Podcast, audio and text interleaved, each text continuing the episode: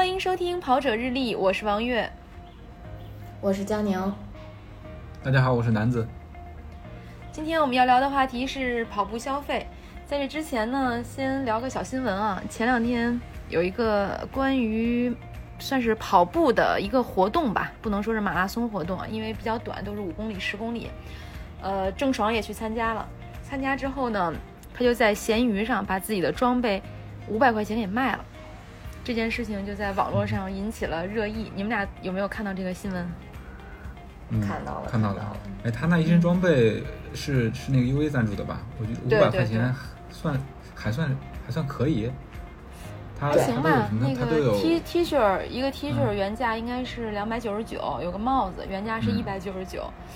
短裤短裤多钱我忘了，还有一条短裤没了，袖套是他自己的，看过价钱儿。对对，真不便宜。嗯，卖五百。嗯，原价卖的，相当于没没便宜多少啊。嗯，在闲鱼上感觉还是有点贵，闲鱼上一般都是打好几折的。但是是不是因为郑爽？嗯，对啊，明星加持啊，他这个明星加持，而且他有没有洗啊？是不是不洗更贵啊？据网上那个新闻爆料说是没有洗，但是那天他也没有跑，他就到那儿去晃了一圈就走了，所以那衣服可能也没有什么汗味儿。但是那衣服上都印了活动的名称，所以大家会穿吗？哎，那个是是揭不下来的那种印的吗？胶印应该，如果要接下来，需要放到洗衣机里洗很多次吧？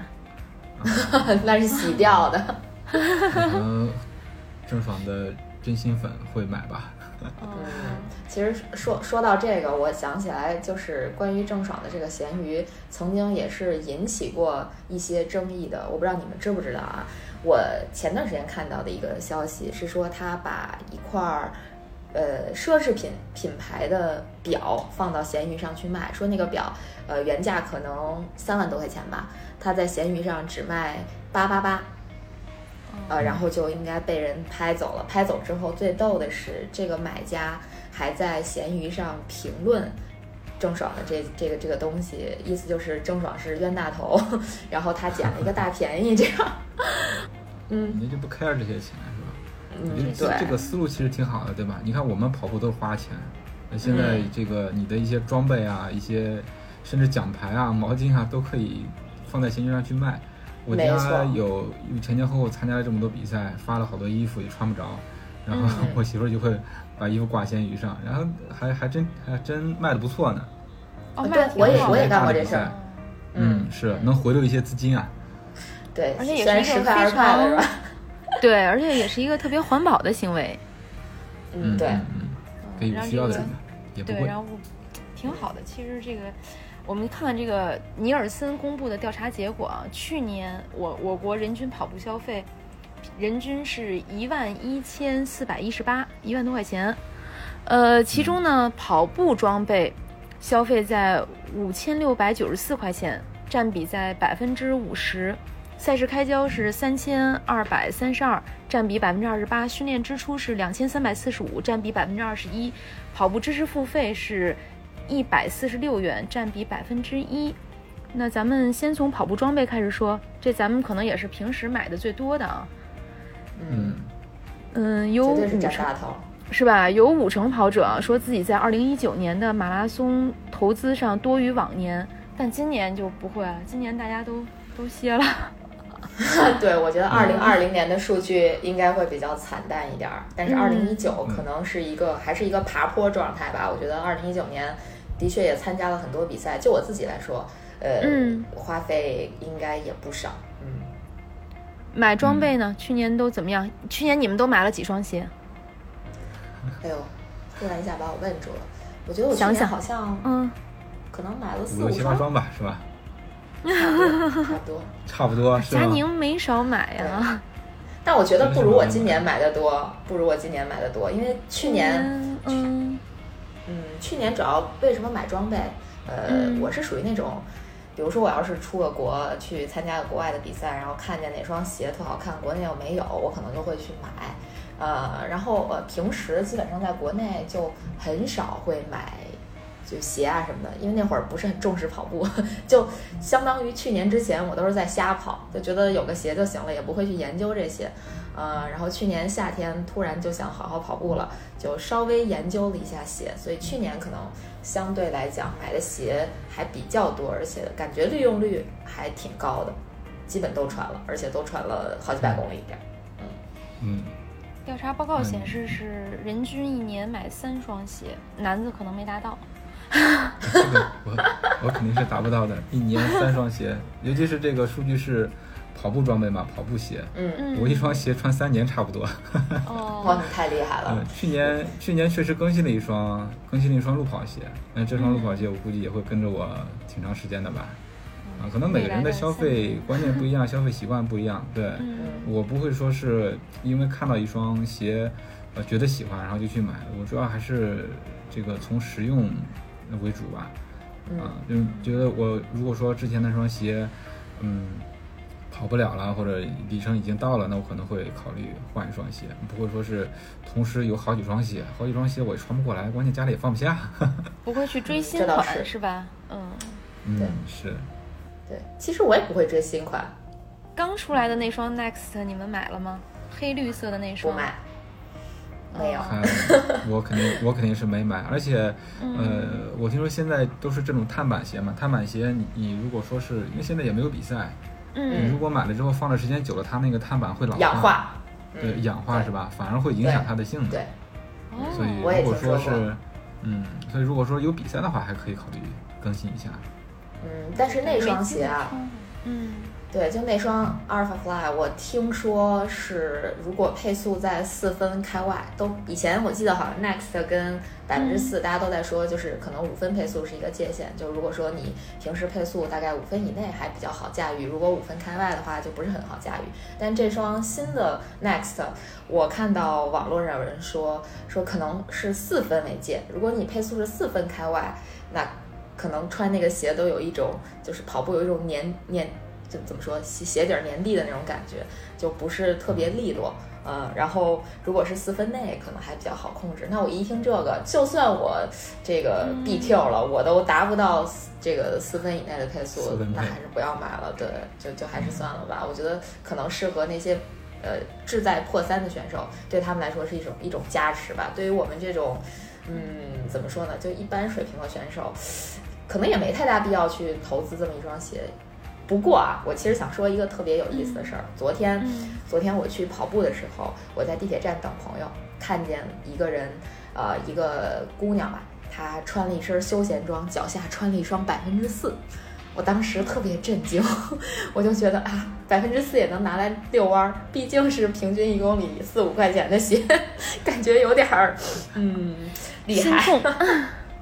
痛。啊，对对对，因为我自己的百分之四，如果平时不穿的话，都是好好的在鞋盒子里面供起来的，对，就快供起来了。虽然现在百分之四已经不是那么贵了啊，但确实是它，我感觉百分之四应该是耐克最近出的这几双碳板鞋里边相对来讲最不耐穿的，可能大概三五百公里它就不是特别好了，就脚感什么的就都有。可能也是我们这些大众跑者其实最好驾驭的一双，因为其实后面出的那些，我不知道是不是我的心理作用啊，我觉得越来越不好驾驭，就百分之四可能是最好的赛鞋。嗯，有可能是，我觉得鞋面可能有一定的关系，因为它那个百分之四是 Flyknit 的鞋面嘛，那个包裹性可能更好一点。因为我穿 Next，我就觉得呃有点晃，而且那个太薄了，脚感也不是特别的好。我也相对来讲更喜欢百分之四一点。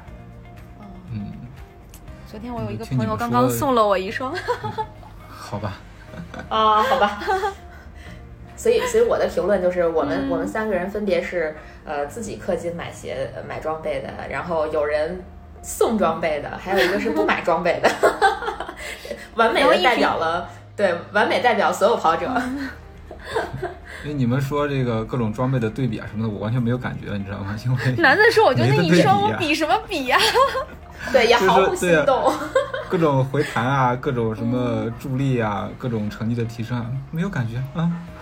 但是 男子仍然是我们三个里面跑得最快的，就是说明装备好不好的话现在已经被，已经被佳宁给超越了，所以 不，但说明装备好不好其实也没那么重要。佳宁超越你，可能也不是因为他去年买了五六七八双鞋，可能还是因为他练的比你更刻苦，他一个礼拜要练五六七八次，是不是？嗯，所以有五六七八双鞋嘛。但是但是大家也说啊，就是如果平时训练的话，其实你跑鞋换着穿是对你有帮助的。呃，你经常只穿一双跑鞋的话，其实不是特别好，因为你只穿一双跑鞋，你锻炼的永远是你那一块肌肉。你换一双跑鞋，它可能会调动你其他的就不是那么好的肌肉。这样的话，你经常换，哎，那对对于你这个跑姿啊，或者说对于你肌肉的锻炼，可能是更好的。所以我觉得其实有个两三双鞋，平时交叉训练还是挺好。嗯还有这种说法就是平时你要穿那，就是不一样的跑鞋，找不一样的嗯感觉，然后也要跑不一样的路面，找不一样的感觉，是不是？嗯好像说跑步对场所经嗯常更换也是比较好的，就训练场地。哎，嗯对是其实你看。嗯，你看那个肯尼亚那边，就是像基普乔格他们，他们平时跑的都是那种就很软的那种土地土路，据说那个对这个提高成绩帮助挺大的，因为它土路可能不像我们平时跑的，比如柏油路面啊那种缓冲比较差，还容易受伤。他们那种路线就对于训练是比较好的，据说啊，据说是这样。再一个就是，其实大神们讲，呃，不一样的场地，其实你应该穿不一样的跑鞋。比如说，如果你去操场去跑步的话，那么他们可能建议你去穿那种科技感不是那么强的跑鞋，就是对你的这个嗯本身的加持不是那么高的。呃，比如现在大家都会推荐说，如果你去操场，那你可以穿那种回弹不是那么好的，因为这个操场的塑胶会给你一个回弹，你可能去穿一下耐克的什么 Rival 啊，什么 Strike 呀、就这种底儿比较薄的，呃，嗯这种鞋去操场。然后你可能去柏油马路，那你就穿回弹相对好一点儿啊，比如说你穿个什么 Turbo 啊，呃，什么 Zoom Fly 啊，就这些。就嗯当然这只是我个人对，对对对对对对，嗯这只是我对这个。可能我对相对来讲对 Nike 的鞋比较了解，我就举了几个 Nike 的例子啊。那可能比如说你你马路上你也可以穿那个 UB 那个 Ultra Boost 哦阿迪达斯的那个，对吧？然后你可以穿呃这个亚瑟士的什么呃什么 N N 幺七什么卡亚诺啊，对对对嗯，对对对对对对对，所以我就觉得这个就跑鞋，就是怎么说呢？你要是懂的话，可以研究的地方实在是太多了。像我们不懂，就是跟着跟风瞎买，大家说哪个好就看看测评，然后就可能就去买一双。嗯嗯，对，基本是这样。但但是是从这个数据来看的话，跟佳宁刚才说的还挺契合的啊，就是平均一双，平均一年三双鞋，那你对应着三种不同的场地也好，或者说跑法也好，我觉得这还这还是蛮合理的。可能我就是一个比较极端的例子吧，但是我现在也在 考虑说是要扩充一下自己的装备，对，多多跑一跑其他的路面啊、场地啊，感受感受其他的鞋子，就是尤其是至少是备两双鞋吧，一个是训练用，一个是比赛用，我觉得这是合理的。对，这个是合理的。非得要败家啊什么的。嗯，对，挺难请男子的。太太听一下我们这期节目，然后支援他买一双跑鞋好吗？还是还是蛮支持我跑步的，对，还是蛮支持我跑步的，已经批了，新鞋已经批了。哦，哇塞好的好的，所以所以问一下，谢嫂子新鞋准备入入手，准备入手哪一双？八卦一下。呃，这个哪哪一双还是看你们啊，找你找你们问问。哦，就是这样这个啊，这个这个 钱已经批下来了，具体买啥，嗯，这个再看。有预算了。赛鞋赛鞋买双最贵的吧，最新的最贵的好不好？啊，最贵的是吧？可以，嗯没问题？因为我也把它供起来。在我们那个下一个集体比赛之前买啊，然后提前先踩一踩，嗯好不好？嗯，嗯，嗯，对对对对对。是不是，？其实嗯其实可以买一双碳板啦，对呀、买一双碳板啦。我觉得碳板的鞋其实也挺多的，比如说最近索康尼也出了新款的这个碳板哎，我也想说他们家那双鞋看起来还不错，是不是？嗯，对，然后嗯好像还有这两天挺火的吧？是吧嗯嗯，刚出来。对，还有 Hoka o n i o n i 也出了新款的，也不叫新款吧，它应该一直都有，它有一双碳板。好像一千六百多吧，然后有一双比较便宜的碳板是那个呃特步的 Skechers，不，sketchers，我是说呃对呃特步那个好像现在不好买，就是哦好像断货很很厉害。然后呃 Skechers 应该是有一双叫 Razer 三，那个也是一双碳板，我看好像六幺八的时候也就几百块钱，七八百块钱吧，应应该在碳板里面算比较便宜的了也。索康尼可能更适合男子。为啥呀？毕竟这个索康尼曾经对曾经叫什么跑鞋中的劳斯莱斯嘛，劳斯莱斯啊，我听说过。嗯嗯那咱们接着聊第二块儿啊，说这个赛事开销，赛事开销嗯占比在消费在百分之二十八，不到百分之三十，也是一个大头了。那基本上就是什么呀？报名费，那你还要去嗯参加比赛的机票、酒店。去年应该大家都花了不少，今年想去也没地儿去啊。嗯，的确是。但是我看现在好像八月份看起来有不少马拉松比赛要恢复的样子，我不知道你们最近注意了没有，是吧？嗯有啊，就是都开始报名了。对，嗯，所以可能从八月份开始，也许这个赛事开销今年会上来，也不好说。呃，尤其有些首先啊越野赛也开始报名了。那那透露点内部消息啊，第一个呢，是因为我接触组委会和政府比较多，那现在确实有一些组委会和政府正在积极的为赛事恢复做准备。第二点呢是，那么下一步即将要开赛的这些比赛，那对参赛人数一定是有限制的，就像过去那种几万人的大规模可能不会有了，但是这种小规模尽量不跨区域的比赛呢，已经在有序恢复了，包括北京。嗯，很快也、也要有比赛了，对，嗯，我要插一嘴，月姐，我插一嘴，嗯嗯，就是昨天我们一起训练的小伙伴，我们有嗯在聊一个话题，就是说，呃，大家都比较期待的是北马嘛，然后我们就想，如果说北京马拉松真的能够举办，然后规模嗯。变成三千人，一万人然后把报名一万费涨一万，呃，对，比如说就 我们当时就想，比如说嗯。变成三千人，就是直接削减到十分之一的这个这个人数，然后呢，把报名费涨十倍，嗯。就原先北马报名费应该是一百二还是一百吧，然后涨到比如说一千二或者一千、嗯。哎，然后我们就想说，那这样还会不会有很多人报名呢？会不会有很多人一定会参加呢？一定会有，一定一定会而且你这个预测，我给你做一个预测吧，很有可能会是一万人，然后报名费是会是五百，嗯嗯，嗯，反正如果是我，我肯定毫不犹豫报。男子也会报，我也我们我们都会报，嗯，我我应该也会报，因为你现在一场越野赛的话，也也得小一千块钱吧，报名费。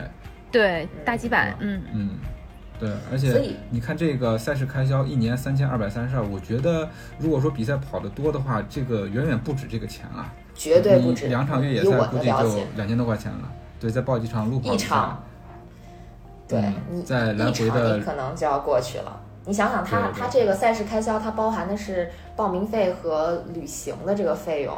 你比如说，咱们 base 在北京，然后去江南参加一场越野赛，你往返的这个嗯交通费用可能就要一千多块钱，然后再加上住宿的费用，啊、然后再加上比赛报名费，你可能就奔着大概两千多，接近三千去了呀。所以嗯这个还是挺高的，这个赛事开销。对，如果仅仅报名费五百，我想在北京的朋友可能不会在乎，在外地的，这毕竟是一场非常特殊的比赛嘛。嗯，那也就是说，其实报名费也许会变成其中一个门槛儿，限制外地参赛的一个门槛儿吧，可以这么说吧？觉得嗯，五千五百涨的还是少，你要是涨到五千试试看，可能可能会有人不报吧。五千五千还是夸张了。五千那就拜拜了。嗯，我我觉得如果是跑鞋一两千，好的跑鞋都买了三双了哈，两三双跑鞋了。嗯，我我觉得可能一两千，我觉得两千是一个坎儿吧。我觉得如果超过两千，可能很多人都不会报了。但是如果是比如说就是两千一双，跑其实还鞋的钱可以。嗯，啊，而且关键是像很多海外的比赛，它确实也能达到这个人民币的数量。呃，不过因为货币单位的呃，一这个千多不同的关系啊，一千多嘛，对我们不能嗯我们不能这么对比啊，因为因为你像纽约马拉松，它可能光报名就大概三百五十呃三百五十八美金，三百五十八美金，你就算呃七的这种汇率的话，已经呃接近三千块钱了呀，所以这个这么看，我觉得可能两三千是一就两千是个门槛儿吧。如果是五百，确实我觉得也不会过滤到太多人。对很多人来说，就如果真的五百块钱是个事儿的话，那无非就是少吃一顿饭的事儿。嗯，我觉得也是。关键，嗯，这个跨区域，跨区域，我觉得是这样，就是到时候要看政策是不是允许，因为现在的政策还是不允许那种跨区域的赛事。但是像北马的话，它毕竟一开始就是一个国际性的赛事嘛，对吧？从国际性的赛事到没法跨区域，然后就变成一个地区级的赛事。嗯，但是这个也很难说，因为按照惯例，北马的话十十十月或者十一月，那到时候情况可能会不一样。嗯嗯，按照惯例，北马应该九月呀。啊，是吗？啊，九月、十月。嗯，对，只是最近这两年有各种各样的情况，它推迟了一下。嗯，不过确实是大家还比较期待家门口的这个比赛能够顺利的举行，毕竟大家都憋得快疯了吧。是，刚像刚才月姐给咱们带来的好消息，好些好多一些区域性的比赛已经着手开始恢复了，恢复，大家就对准备好自己的钱包吧，报名啊。对，还得准备好鞋，准备好脚，准备好腿。嗯 那所以你们俩每年出去参加比赛，这种赛事开销差不多要花多少钱？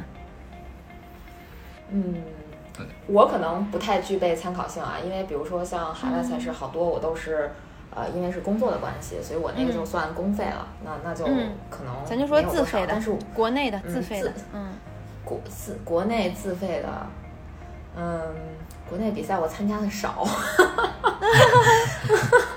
国外没工作去的，跑了一国，嗯嗯，对国国内比赛，就是经常是不是借着这个参赛的名义去，可能是借着比如说我要是去玩儿，去哪儿玩儿的这种名义，哎，那也算呀，那也算呀，嗯，也也不多，感觉聊不下去了，确实不会不会花三千块一年？嗯，会肯定会，我觉得去一趟就差不多了哈，对，我觉得远超这个数据，嗯。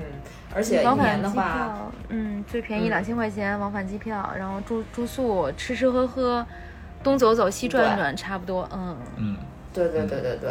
而且有些比赛你会发现，它那个到比赛那个期间，可能它机票还会涨呢。虽然大部分比赛都是在旅游的淡季嘛，就可能春秋这个时间，呃，但是我记得去年好像还是还是今年的重庆马拉松去订票的时候看，那个机票都是全价，还挺贵的呢。嚯不便宜，嗯，所以这个有时候交通的费用开销还是蛮大的。再一个，就还是说到住宿的费用，咱们也能发现，就是一般这种大型的比赛，因为涉及到很多人聚集，都会来到这个地方，大家都想住在起终点，那起终点的酒店的费用也会变贵。就平时可能一两百块钱的这个酒店住宿，到了比赛的那天晚上，可能会涨到比如说四五百，这都是有可能的。所以订酒店、订机票要趁早。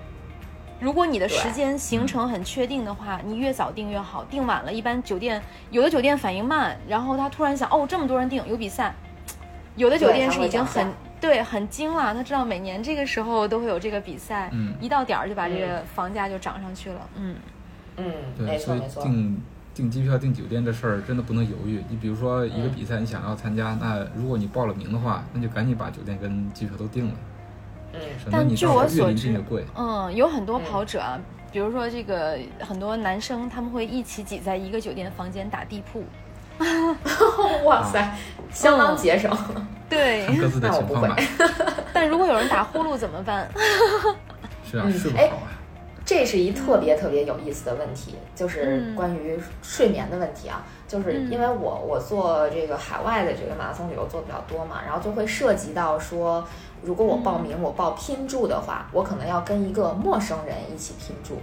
这时候有些人就会提一个要求，他说：“麻烦你帮我安排一个不打呼噜的人做我的室友。”我怎么知道谁打谁不打？你说的太对了，叶姐。我报名的时候难道要加一个选项说你睡觉打不打呼噜吗？这我控制不了啊！而且人家有的人平时不打，特别累的时候打怎么办？不是有的人，是百分之九十的人是这样，你知道吗？这是一个正常的生理现象。就如果说你真的特别特别累，你真的睡觉是会打呼噜的，即使你平时就是睡觉极其安静，嗯，你可能太累了都会打呼噜的，这不是每个人能控制的呀。所以是不是自己戴一个耳塞比较好？我觉得也是，我觉得应该是，嗯，凡事先从自己出发吧。你其实你有很多选择，要么你戴个耳塞，要么你就不要报拼住，你可以报单间啊。因为国外的操作其实跟咱们是不一样的。在国外，就是据我所知，在国外，如果你报名一个呃这种旅行套餐的话，那上来首先的选项其实是单间，它是不会给你拼住的选项的，除非你说我是两个人报名，它才会给你拼住的选项，就是它会默认你一个人报名就是单间。嗯，这样的话会降低很多不必要的麻烦，或者减少很多不必要的麻烦吧。这么说，其实我就比较纠结，我自己睡会害怕，然后有人陪我睡，我又怕吵。嗯，对，很多人会这样，就嗯尤其是睡眠不是那么那么好的，就因为我知道很多人可能沾枕头就着啊，就就这种我特别羡慕。但很多人是，就如果说你给他放到一个陌生的环境，放到一张陌生的床上，他可能一晚上睡不着觉，就不管有没有人都有可能睡不着。像这种情况，我觉得要我选择，我可能更愿意我要一个人一个房间，我觉得会比较舒适。即使我睡不着，我也不能，我也不会打扰别人嘛。就我觉得对，怎么说呢，就是对睡对大家都负责任的做法，还是说把自己这方面先做好。其实因为比赛前的睡眠很重要，然后比赛前有很多助眠的方式，比如说，嗯、有睡眠喷雾啊、现在很流行啊，就是哎薰衣草味道，哎，一喷就能睡着。嗯还有这个睡眠眼罩，对，蒸汽的那种嗯眼罩，它你戴上以后，你眼睛被迫要闭上，差不多有二二十分钟左右嘛。你有很有的很多人就在这个过程中就睡着了。然后还有就是是，嗯，如果很不规律的人，可以吃两粒褪黑素。嗯，但是不推荐嗯长期吃，对，所以就是可以采取一些辅助手段，让自己拥有一个良好的睡眠。对，其实我估计很多人在赛前 都睡不着觉。反正我之前，对我前面几年参赛的时候，就是那种兴奋劲儿也好，还是紧张劲儿也好，我可能真的晚上就睡得很少。我可能，我记得我第一年参加上马的时候，我好像一晚上就没睡着，就等着那个闹钟响，然后闹钟响了赶紧起床。你真不愧是李教练的徒弟。就在这方面跟李李教练睡觉也就是教了 一样的，一模一样样的紧张。这个这个不推荐啊，就跑步就当成平时的一次训练就好了，这样就会更轻松。嗯，嗯，对，其实真的没必要那么，嗯，怎么说呢，那么紧张。毕竟它只是个，就说到底，其实它是个玩儿，它是一个 game，对，就是去玩儿。它真，对，它真的不是一个 competition，就我我们达不到那个那个那个高度吧。而且其实，在参加比赛，如果你有足够的时间啊，不是一个需要朝九晚五的上班族，每天都要打卡，那其实能够留在比赛的地方，在周围停几天转一转，其实也是一个不错的选择。那就涉及到另一部分开销了，那就是旅行开销，跟赛事相关的旅行开销。其实很多人也会花的也不少哈。这绝对对花了不少是这样。嗯嗯，你像我，如果去外地比赛的话，一般会带上家人一起嘛。带上家人一起，首先你这个开销肯定是会住宿啊什么的都会成倍 稍微的对稍微高一些。然后嗯你到那儿的话，也想去别的地方转一转啊，然后下下馆子呀，见见朋友啊。啊，嗯如果这些都算在这个赛事开销里头的话，这个三千二百绝三十二这对不止个数字绝对是不绝。对不够。嗯，所以你看男子啊，对平时自己买鞋不舍得，但是那个对我也想说这个，好爸爸、好老公的那个形象，对，一下就出来了。我要比赛就得带着老婆孩子，对，就是男男子呃男子把这个买鞋的钱都给老婆孩子花了，相当这个暖男。别人家的老公真好互相支。持嘛。嗯，好，我们说第三块训练支出，呃，在跑者消费中占比百分之二十一，人均是两千三百四十五元。训练怎么花钱呢？一个是，那你可能除了跑步，你是不是还是会去什么健身房啊、游泳馆啊、嗯这种花费？嗯再有是，嗯比如说啊，有的人特别执着要去一个地方跑步，有离家里有点远，要开车去，现在停车费也不便宜啊。对，是吧？包括这个往返的这个油费啊，还有呢，嗯。就是加入跑团或者一些训练组织，这个也是要交钱的。嗯嗯，嗯。嗯嗯，有些训练营是要交钱的。对，有好多训练计划也是要花钱的，这个嗯。的确是也算是一部分开销吧。而且我感觉可能会越来越多的人去选择这种非免费的，就是你需要交一定会费的这种组织，呃，嗯。它的约束力会更强一些。因为像免费的跑团，其实之前我们跟老苏那期也聊过嘛，就这种免费的组织，就总有一两个人一直付出，它其实是长久不了的。那可能最开始的时候，大家都是有加入的这种热情，然后包括有一些热心的人呢，他可能会来帮大家去组织啊等等，然后渐渐渐渐的，因为他得不到任何回报，那可能热情就会减退了，那这个跑团可能就烟消云散了。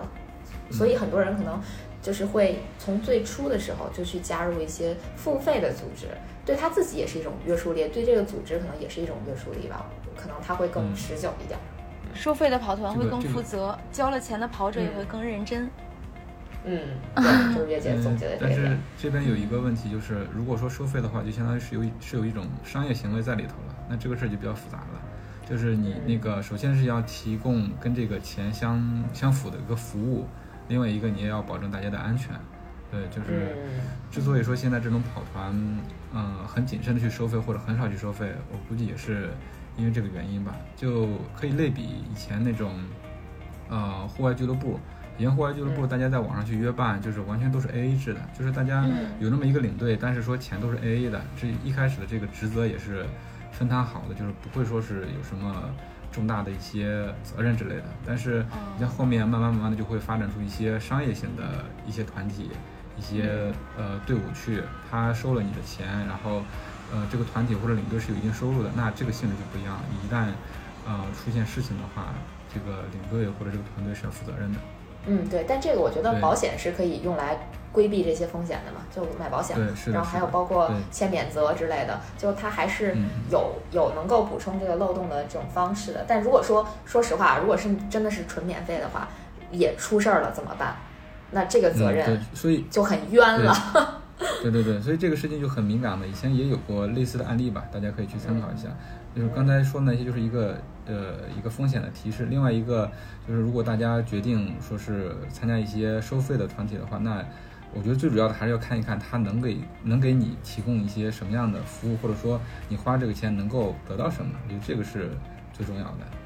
嗯，对，其实其实我想说一个特好玩的一个一个现象啊，我不知道你们有没有那种感觉，就刚才比如说咱们说到赛事开销，嗯、大家在就是很多人在购买这种赛事名额或者参赛包呃参赛套餐的时候呢，呃，会觉得自己是一个被服务的人，所以他会嗯就是很怎么说呢？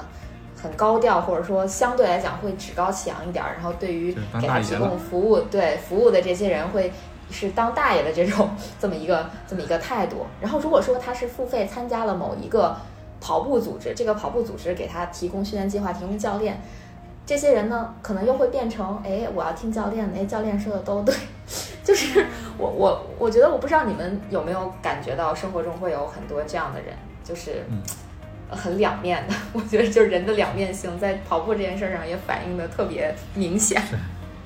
这就是一个很很复杂的话题，就是人对性啊，是吧？有对对有些花钱我是当大爷的，有些花钱我是心甘情愿听你话被你虐的。对花钱对对被虐，嗯嗯，是不是很好玩？我觉得这个其实是我刚才就嗯无意间想到的这么一个，想想是挺有意思的。其实说到底，不管是提供训练的这个跑团教练也好，还是说提供赛事服务的这些服务商也好，嗯，大家其实提供的都是同一种性质的东西，它都是服务，它其实没有高低贵贱的区别，只是说这个享受这个服务的人，他会不断的把自己的这个身份变位，然后嗯去适应这种服务，我觉得这个还挺有意思的。嗯所以还是其实大家都是一个平等的关系，我认为，哪怕你是消费者，嗯，对我我觉得应该是嗯，对，我觉得这些应该，嗯，嗯，你不能因为花了钱了你就无限制的要求人家。对，我觉得嗯大家应该是都站在一个平等的关系下，不管是提供服务的还是被提供服务的这两方，我觉得从最开始大家还应该是建立在一个互相尊重的基础上才行，而不是说嗯一上来就谁比谁高一等。我觉得不管是这种，就是我我刚才说这两种情况，任何一种情况都是这样。就即使是教练，他怎么说呢？他给你提供训练计划，给你提供这种训练的服务、指导啊什么的，我觉得那你跟他的关系也应该是一个平等的关系，而不是说就教练说怎么样就怎么样。因为前段时间我也看到有一些，呃，有一些报道吧，就可能也是嗯很小道的消息，就比如说某训练机构，他可能呃把一个学员练坏了，然后当时嗯说这个这个出现这种情况是什么原因呢？就是教练跟他说，哎，嗯，那个学员说我我可能膝盖有点问题，然后就教练说没事儿没事儿，你继续你继续，你就像嗯，就他就过于相信了教练的话，然后他就继续了，结果最后练坏了。哎，就是这个嗯，这个东西自己还是要有判，断，对，嗯，就不是一味的嗯只听一面之词，因为就锻炼这种事儿，还是你自己对你自己自己的身体是最清楚的。咱也都不是说非要去争奥运冠军的，那我、嗯我觉得肯定还是以自己身体上的这种舒服，呃，来作为一个判断的标准。对，没错。呃，然后我们再说到这个第四块啊，第四块就是关于跑步知识付费，人均是一百四十六元，虽然占比只有百分之一，但是我觉得这是一个特别可喜的一个进步，就是大家愿意为跑步知识去付费了。就像佳宁刚才说的，为什么有人会把腿练伤了，然后他不知道没有停下来？那我觉得可能还是这方面知识的匮乏。所以你们是不是愿意为跑步知识付费？嗯嗯，我的我看到这个数据的感觉跟月姐是一样的，就是把这个嗯跑步知识付费这一项单列出列出来。它虽然说说这个占比不是很高，但是它专门放在这儿就有一定的意义。因为我觉得现在不光是跑步知识付费，整个大家的对于这个知识付费的这个意识都已经慢慢起来了。从我自己的角度来说，我应该是会愿意去，嗯，去去去购买相关的一些一一些课程啊，或者是服务的。就不光是跑步，我还会买其他的，就比如说呃一些专业知识的课程啊什么的。就因为你觉得好的东西，也是别人呃费了精力去帮你总结、帮你输出的，那我觉得花点钱去学习这样的东西是值得的。嗯，对，是我跟南子的这个想法是一样的。我觉得好多东西我们都习惯了去拿免费的，各拿来主义种免费，拿来主义。对，但说来说到底，其实免费的才是最贵的，因为你很多免费的东西你是辨别不了真啊假呀，你自己嗯你就觉得你可能看了你觉得对，但事实上它可能是不对的。嗯，知识付费可能会在一定程度上去把这一个问题给它。呃，规避掉一部分啊，当然我们不能说不不能很绝对的说知识付费的东西也全都是好的，但至少，呃，它还是经过比较严格的筛选的。那嗯，提供给你知识的这些人，他应该是花费了更大的精力，他才好意思 把他这个拿出来知识拿出来，以付费的形式来展示给大家。对我减少了大家的试错成本，是吧？嗯呃，对对啊对对对。是的，是的。什么事儿都是有成本的嘛，你不可能说所有的事儿都是毫无成本的。别人是就别人是拿来主义，你也就跟着拿来主义，这样那肯定不对。对，而且就是关于这个知识付费问题，其实也涉及到一个版权问题。我们现在看到有很多在网网上瞎教的那些教程，就真的东拼西凑、东抄西改。嗯，那这些你拿过来用，就是对你是不是真的好呢？就像刚才佳宁说的，对不对？其实我们可能已经开始逐渐，就我们这一代人，然后再再下一代更年轻的九零后、零零后，那他们都会逐渐的去接受。现在包括你听歌的付费啊，看电影就网上这个下载电影付费，大家都已经开始逐步习惯了，对吧？嗯，对，其实付费已经渐渐成为我觉得生活中一个很常见的事儿了，就包括很多会员啦什么的，我不知道你们有没有啊？比如说我自己有什么、什么腾讯视频会员会员，什么 QQ 音乐会员，什么网易云音乐会员，全部都有会员，对，就是全部都，我可能都用不上，但是我还就在某一个地方，就某一天莫名其妙的就成了会员，因为我可能要听他们其中的某一个东西，呃，我就去去去付了一次费，然后就开始一直不停的付费，就我我已经是习惯了这个这个这个过程的。然后包括最早我们看那个足球比赛，就男子应该知道吧，嗯最早应该是天盛把这个英超的付费引入中国的吧。然后当时就哎，最开始开始付费的时候，大家都很抵制，就说啊，我平时都是免费看的啊，是的是的对，非常抵触。我您平时就最后好像基本上活活的把天生挤塌了，差不多这意思了。但是现在你看呢，大家去看什么英超、意甲，很多都是付费的呀。你有单场付费是的的，有有全季付费的，有为为某一个球队付费的，就都变成了，都过渡到了这个付费的这个过程。呃大家付费越来越愿意为内容来付费了，嗯，这样可能它也是一个良性循环，这是一个良性循环。对，我觉得是一个好的现象。嗯嗯，对于这个知识产出者来说也是好的，他毕竟他的这个付出有回报，对吧？他可能会对，我觉得付费是一个好事儿。哎呀，什么嗯时候跑者日历也能做成一档付费的节目呀？那得看我们请谁了。呃，虽然我们是一档免费的播客节目，但是我们其实每期还都是挺用心的。对，那必须的。呃，有料有趣嘛，这是我们的宗旨。对，那今天节目到这儿呢，我们其实想推荐大家登录一下跑者日历的小程序，因为我们现在有一个活动，嗯在跑者日历的这个小程序上面，就是我说的上个周末我去参加的这个四地联跑的一个云 battle 活动，其中有北京、上海、西安和武汉。那大家呢可以选择一个自己支持的战队，你不管使用任何一种跑步 app，只要你把你当天呃不用是当天，前两天的也可以啊，就是运动跑步的这个截图上传，就可以显示你的成绩，然后给你的战队加分。同时呢，我们也给大家准备了礼物，嗯，而且这个嗯我我我也带回来了这个没穿过的跑步装备。提供给我们的听众朋友和在这个小程序上给打卡的朋友，到时候我们抽几位好不好？嗯，嗯真的没有穿过啊，包装都没有，包装都没有拆哦。嗯比 价签儿也没没拆吧？嗯，标签都没有揪，对，就全新的，没有任何味道的。对，不然不然的话，开始的时候叶姐也不会告诉大家说这个 T 恤多少钱，这个短裤多少钱了。对，这个帽子多少钱？帽子好像是一百九十九，还有一顶粉色的。然后就是，如果大家，咱们就送给听众朋友啊，如果去我们的小程序打卡，我们到时候抽一下，好不好？现在好像西安战队比较领先，所以我们想希望能够北京的朋友、上海的朋友，或者支持武汉的朋友，给武汉去打打卡嘛，也体验一下我们这个小程序。对，包括我们这个程序的设计者南子也在我们的跑者日历里面。其实大家可以留言互动，有什么需要改进的地方，然后对用一用我们的程序，给我们提一提意见。嗯，嗯，没错，嗯后续我们可能会增加其他的功能，然后也希望大家多来参与一下测试，对吧？然后我们更好的为大家服务啊。虽然我们目前还是免费的，呃，也不是，也不不，我这话是不是说的不对啊？未来我们会变成付费的吗？还是我我们要做免费里的精品。